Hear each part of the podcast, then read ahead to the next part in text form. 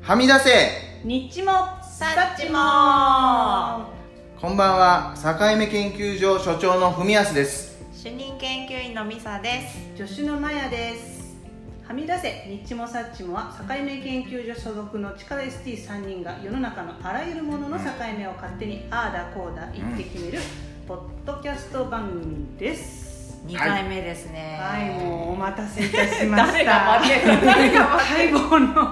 今日か今日かとね まだかまだかともうねお便りもたくさんありがとうございますもう返事はね一個一個ねまた読ませていただいちてゃんと読んでますかはいらおね、返全部事してねいこうもとう思って A 六輔さんみたいにね、うんもう全部返事をそう A さん A そうさんのように A さんの急まあ一応今回2回目ということでですね、はい1回目の感想などちょっと皆さんにも伺いたいかなといかがですか文康所長所長ね所長どう2人の研究員が優秀だもんだからあらありがとございもまうす所長は適当にずーっと言ってるだけでそう本当 に余計なこと言わないかだけ気をつけて ますな る今のほど時ねコンプライアンスそうねねそういろいろと言われるのねでね難しい時代ですもんねそうですよ主任いかがですかわ味噌汁ね、我々こう3人ともラジオが好きだったからやっぱこういうことがこう手軽にできる時代になったってすごいなって純粋に思うし勝手に私の中ではあの東京ポート許可局のあの兄弟番組だと勝手に非公認兄弟番組言うのは勝手だもんそうねいうのがあってあオフとァー待ってますそうそうそうであとまあゲストを迎えたりするコーナーはちょっと日天風にやってもいいかなあーそうだねス思ったりポンサーさん待ってるようんね思ったりして東京かりんとうとかなんかそうね そうねそうそう走りらしいろと違うリラリラリラねそうそう皆さんもね、 まあ我こそはそうスポンサーにという方はぜひそうお待ちしております。 はい、では、えー本日も最後までお楽しみください。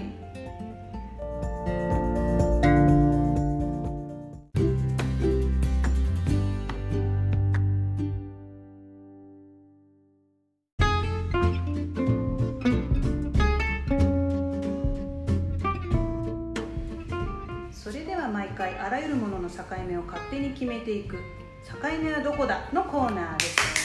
イエーイミサ主任、今回のテーマを発表してください。はい今回のテーマは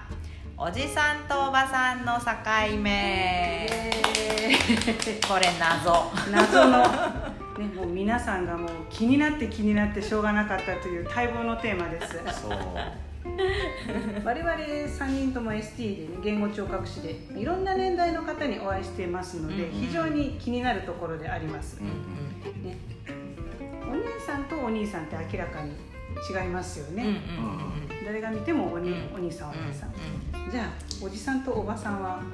だんだんんなんか似てきますよねそう似てくるんですよ、ううこれはなんで、んなんでなのかんおあの男の人と女の人がってことでしょ、なそうですんんん年を取るとそう性別のこう境似てくるよね目が曖昧になっうてん似てくる明らかにだってもう後ろ姿だけではさ 性別がどっちかわからないもんねわからない人いっぱいいるでしょいるんですよ、うんで勇気を持って前に回って見てみてもやっぱりわからないわですよねねいるんですよ男の人はやっぱ女性化していくし、うん女性は男性化していくし、うんまあ声の部分でもそうでしょ、うん男性は割と声が高くなっていくのかな、こうでね、 「私」って言い出 すでしょ自分のこと「私も私」って言うでしょ私はね私はねあたすもねえってあたすもあたくし生まれそもれそれトラさんそ私れトラかしさがんうんそれトラさんだから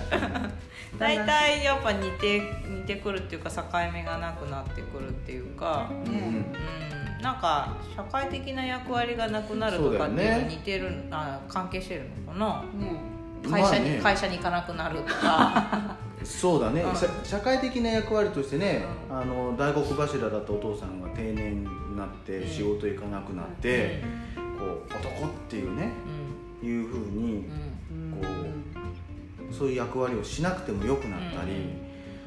お女性はどうなんだろうね女性は女の人はでもだんだんこう楽なファッションとかになっていうか髪をさこそううなんですよ若い頃は長かったのがなんそうでパンチパーマ笑うなんで笑うの短くしてパンチパーマどっっかたらパーマかけるわけうんちょっとそうじゃあパーマ女性にねいつも行くと「なんでパーマなんですか?」って言うと楽だからとかでしそょうそうそうそう、まあ、パーマおしゃれだからじゃなくてパーマ代表の先生いるけど今は言わないけどやめそうてやめてやめて 言わないかそうだけだからじゃあ女の人はどっちかっていうと社会的な役割っていうよりもちょっと楽な方、うんそにそばじょね うん、そばじょです楽な方に行くってなるとちょっとやっぱりこうおじ,、おじさんっぽくなっちゃうかな、まあねだフかァらッションも境目がない、そうねそうねなんかゆったりしおじさんたはちょっとゆったりしたシャツとか着そうてゆったりしたウエストの感じ締まりがなくなってくるもの、まあこう見られるっていうこと、うん女性も男性も、うん男性として見られるとか女性として見られるっていう、う社会的な役割もそううんうなんんだよでね、もある意味そこが自由になるってそいこうボーダーレスになってくボーダーレスそこはねそこあえてプラスに捉えていこそうねといそうねことそうでねすいやそこに縛られないっていうことで言うといいのかもしれないけどやっぱおじさんおばさんが気になるんですそうするとなんかおじさんおばさん気になりますねおじさんおばさん、うん私おじさんなんだけどおばさんみたいなそうそうそうおばさんなんだけどおおじじささんん私一番気になるのはあの NHK の東京ああの NHK の今日の料理今日の夜のもう最高です父さんの今日からキッチンっていうのがあってあれに出てくる後藤アナ男性なんですけど完全にお母さんに見えるんですよね料理をするショートカットがお母さんに見える割烹着着るとしっくりくるまあもう絶対ああいうねだってショートカットのうん利用者さんの奥さんたくさんいるもん、そうなのよ楽だからそうで後藤アナがまたね可愛らしいからなんかだんだんお母さんに見えてきてあの料理の先生にいろいろこう指示を出されてこうあたふたしている感じとかが可愛くなってくるでしょ声も高いしねそううんあらってえ そうそうそうそうそううんあとか言ってまた怒られちゃいます ねとか言って そうだからそういうじゃやっぱおじさんなんだけどおばさんっぽくなってくる人ってやっぱいるよね、うんすごく男前なねそうそうそうそうお姉さんお姉さんというかおばさんのねうんそうそう社会的な役割もあるけど、うん僕言語聴覚士やってて割とこう中性っぽくなっちゃうんですよああまあ、うん男性のセラピストはそうかもね女性が多い職場ですからねそう職場でそう言語聴覚士も女性が多いしそうまあ看護師さんが女性がそうなんで圧倒的に多いあから、ね、す職種的にも女性が多いし職場的にも女性が多いでこう対応する患者さんとか利用者さんも割とこう患者さん男性でうんうんご家族があの女性とか奥さんだったりするから、そうすると奥さんとうまくやった方がいいもんねそうなんですよそうよだからね女性とうまくやることが結構大事な職種だったりもするもんだから、そうするとね女性っぽい佇まいっていうかうん女性っぽいか私感じにしてる方が警戒されないうんれだはそからうだからビジネスお姉ってことでしょそうなんですよいやビジネスオンエア便利だと思うやっぱ男の人にとっては警戒されないしそううんあのソフソフトな感じだし完全に家ねに入るとなると言ね語聴覚士をもうすぐ20年やることになりますけど、うん完全にビジネスおせお姉がね自分の中で作り上げられていくのを感じ 感じていますよだんだんこう侵食されていくそよれがねさ日常になっち ゃうもうボーそこにボーダーがなくなってきちゃうビジネスオレートそう本来のいや私のだからそうやって考えてやっぱおじさんもこう家で過ごす時間定年後家で過ごす時間が長くなって奥さんとうまくやろうってなるとおねっぽくなっちゃうのかな自然に。うん、ななんんかかただ濡れ落ち葉となっていくよりはね、まあ、奥さんと仲良くなるってことは女友達みたいなそう感じになるの同かな調していくと、強いものに同調していくっていうやっぱうまくやって生存戦略なのそうここれれはねそんな感じが僕はしてるんですけどねこれだから今後我々と同世代のこうあの友人たちがどうなっていくかを注目したいよね 要観察ですね要観察ですよね、やっぱりね生存能力のあるものというのは強いものではなくて適応能そうそ力うがそあうるそうものですからねそううんなるほどいかに変化できるものがね、うん進化できるんですいかにコロねナに適応していくかというそうだふうねに山中先生も言っていなまるすほどそねうですね週の話になりますねやっぱ女性の方が強いもんねそう生物学的には女性の方が強い圧倒的に強い丈夫だしねそうそうんって思うと男の人がこう女性より女性寄りになってくっていうののは分かる話かもしれないね、でもそのさおじさんとおばさんの境目もそうだけどじゃあお兄さんとおじさんとおじいさんの境目も気に なるでしょ、ね僕らな日本人もそうなんだけど長生きになったじゃない、うんうんそうそう割とおじさん時代が長いんですよ長いおじさんと呼ばれる期間が長そうくなってね長生きになって割と元気、うん70ぐらいになっても元気、うこういう時代になってきんうんて、おじさんが長すぎちゃってやっぱ70で元気な人おじいさんじゃないも呼んねべないよねうん本当私のおじいちゃんおばあちゃんなんてさ、もう本当に日本昔話に出てくるようなね おじいちゃんおばあちゃんだったよね今そんなおじいちゃんおばあちゃん見たことないもんねうんいなつもうそれだともうひいおじいちゃんひいおばあちゃんだもん、うんうんそうだよねいわゆるおばあちゃんそうだよねうん利用者さんの中でもさ「何々さんっておじいさんです」って聞くと「おじいさんじゃない俺は」っていううん70代の人もいれば「あおじいさんです」っていう人「なんでおじいさんなの?」って聞くと「孫がいるから」あーさっきもお話ししたように社会的な役割によっておじいさんだって場合環境は、の要そうそ因でねうおじいさんってすぐ答えるんだけどじゃあさ何々さんって自分にまずもしかして孫がいなかったら孫がいなかったら自分のことおじいさんだと思うって言うと分 かんないでもやっぱりねおじいさん見失ってんだよねうんおじいさん作られるものなのか社会的に作作らられれるるももののなのか俺の中のおじいさんはもう見失ってるからだって孫にさえじいじばあばって呼ばせない呼ばせない人いるもんねうんあーちゃんとあーそうかか名名前前ででね呼ばせるみさちゃんとああそうかかさそうかそうか呼ばせるもんねだからそこのさこう振る舞いとしておじいさんとかおばあさんになりたくないっていう感じと逆にじいじばあばって呼ばれて嬉しいっていう人たちもいるでしょ蘇生してじいじはねっていう人たちもいるでしょじいでもじいちゃんって呼ばれるのは嫌なんだよねあそうかおじいちゃんおばあちゃんって呼ばれるんじゃなくてじいじあ可愛い感じ多分ローマ字で書くんだよねじいじとかばあばってどういう心境なんだろうね受け入れてそうに見えて見えて、うんあがらってるのかなそれあはらあらあらがってんのかなあらがってるのだかかもしれないらじいじに逃げてるうんじいじにかポップのところに逃げてるからなる今ほどなるほどねうんなんかどういうそこはあるかもそうでもさそうだから私たちはもう完全におじさんおばさんの世代に入ったと思うんだけど、割とね、うんそれもさうんじゃあおじいちゃんのこと言っちゃいけないけど、うん僕もねうおじさんなんだけど、んうんうんうんおじさんって言いながら、うんふと自分がおじさんになりきれて ないお兄さんを捨てきれてない時感じる時あるもんね、まあおばさん要素もちょっと入ってるしややこしくなってきたややこしくなまあってき、そうなんだよね多様性のなん時代か多様性逃げてんのかなこの前もさ利用者さんにこう20代の言語聴覚士の若者をねうん同行訪問一緒に行った時に、うんうんその人75歳なんだけど、う75ん歳の利用者さんに利用者さんねがねで同行した20代のあの ST に、たうんうんこの人ってお兄さんだと思うおじさんだと思うって言ったら、お兄さんですってう「んで何々さん」っつって「僕はお兄さんだと思うおじさんだと思う」って言ったら「おじさんだね」って言 うねでその時に普通だって当たり前のことじゃない、うんうんうんねあれって思っちゃったよもうもうもう一回 聞いていいですかもう一回あの子はお兄さんおじさんってお兄さんだね、僕はどうですかしつこいなおじさんだねってえ75歳の方から見てもから見て僕は境目があるおじさんなんだと思ってうでんどの辺がおじさんだと思うんだろう辛いやっぱさそこはさ比較対象があるからそうなったそのうかかなもね何もなしで聞いてみたらひょっとしたらお兄さんリサーチしたらあ各訪問先に送ってみたいな そう負けたくないってまだあんのかな僕の中でいやそこでこう客観的に年上の人から言われるとショックよねちょっとねそうだよね僕たちだってそれはさあるかもね70代80代のおじいさん見てうんこの人は70ですかこの人80代ですかって聞かれてもうーんって悩んだりするじゃないうんだから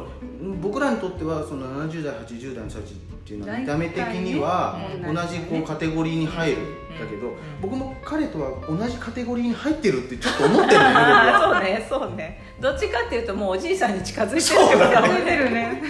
お兄さんではなくそうですよだってね初老ですからねそう40代も40過ぎたら初老だかそうならねんだよ介護保険料払うのは初老だか初老だかららねね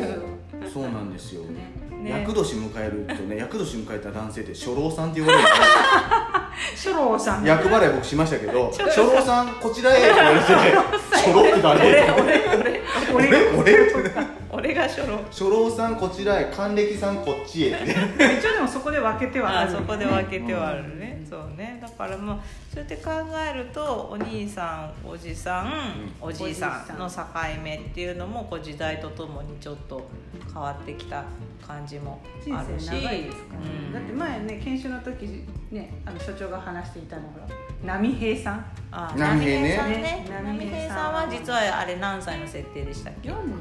うんあれ54か定年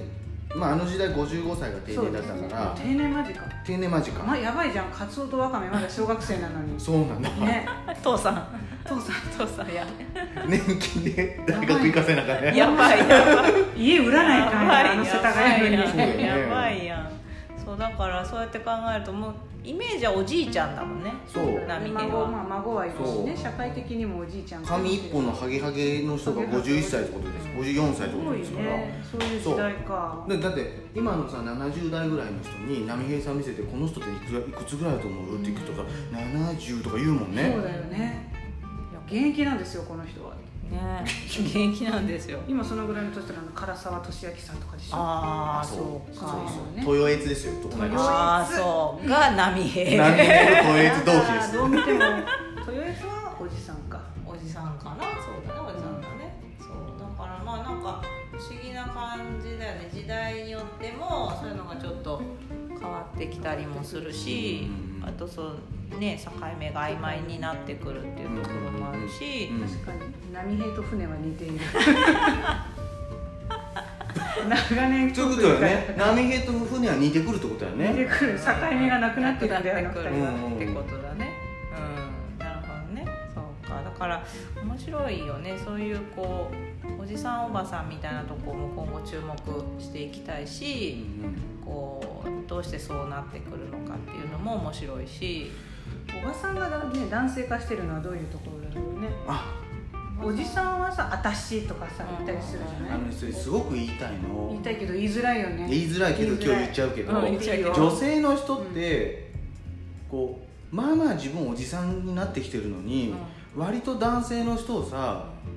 言うじゃない言うわよねうんここぞとばかりに臭い汚い気持ち悪いおじさんの 3K でしょこれ臭い臭い気持ち悪い気持でち悪いしょでそれ言われたくないもんだからそれ除去しようと思って女性化しちゃうわけですよ そういうことねうん確かにねすごい清潔感を持ってエイジングってそねう安住アナの名そ言うがですよねありますけどもそううん女性はさ割とこう刈り上げてさうん上がっつりパーマかけてさ自分のことは棚にあげて大門かってそうだよそれでなんか ね大門さんかみたいな髪型しても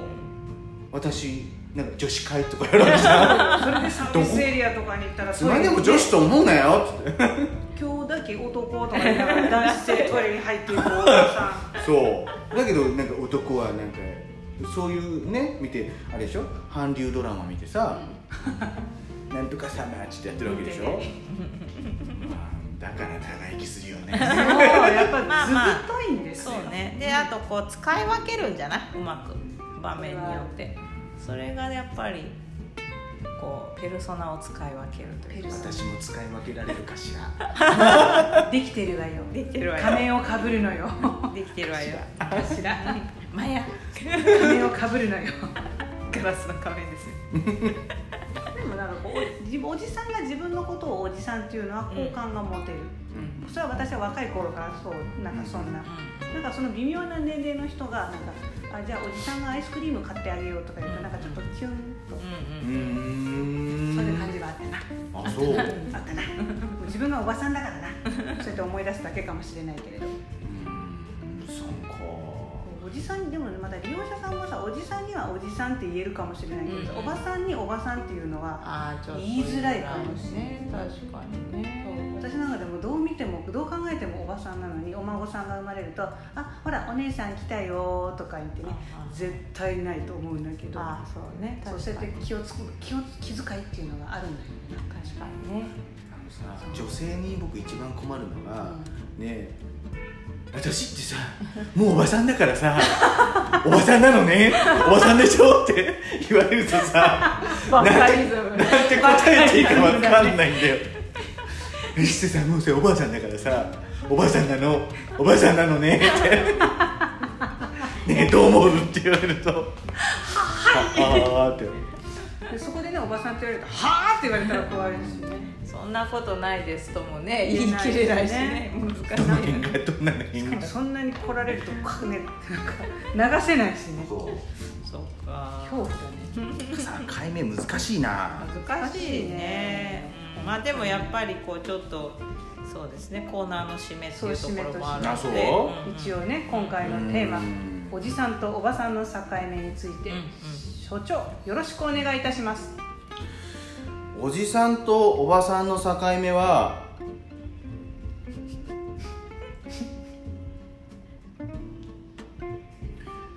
ない出ましたないのがなくなるのが望ましい、ああーそれはいいですうねんな、るほどねうんなくなってくるのがうんうんいい自然な、ね、自然なでみんな仲良くしようよ、なくなることをこう認め合いたいあーなるほそうでどねすそねれをネガティブに捉えるのではなくてそうそうそうそうあくまでポジティブにね、うんうん平和に暮らせそうな気はそうする人類皆兄弟うん確かにまあねこのご時世だからさどこでどうやって老後を暮らすかっていうのはあれだけども、うんそうね、なんかそういうのがなかったらさ、うんあの女性も男性もさ仲良く一緒に暮らしそうじゃない、うんそうだそうねねまあ偏屈になっちゃうとやっぱ生きづらいからうんうまくやっていくためにはねそう、おじさんおばさんっていうのはすごくいいよねすごいあの生きづらくない、うんすごいいい戦略だと思うやっぱりね、ナチュラルでそうしてるんだと思ってもすごく馴染む、すごいいいと私そう思う 友達増やしたいから 友達とにかくこれからこれからはこう人とのつながりが重要なそうですね年代に入ってきますからねね、境はいがないということで、はいいいんじゃないでしょうか、はいはいありがとうございますはい、次回はどんな境目を決めるのでしょう か。この番組は、この番組は皆様からのお便りをお待ちしております。はいはいそうしてますこれどんどん送られてきていますけれども、メールの宛先 は境目 .st.gmail.com 境目はアルファベット小文字で sakaime.st.gmail.com ですまたあのいろいろなお便りお待ちしておりますので、えーご遠慮なく送ってくださいお待ちしてます。はい境目はどこだのコーナーでした。次回もお楽しみに。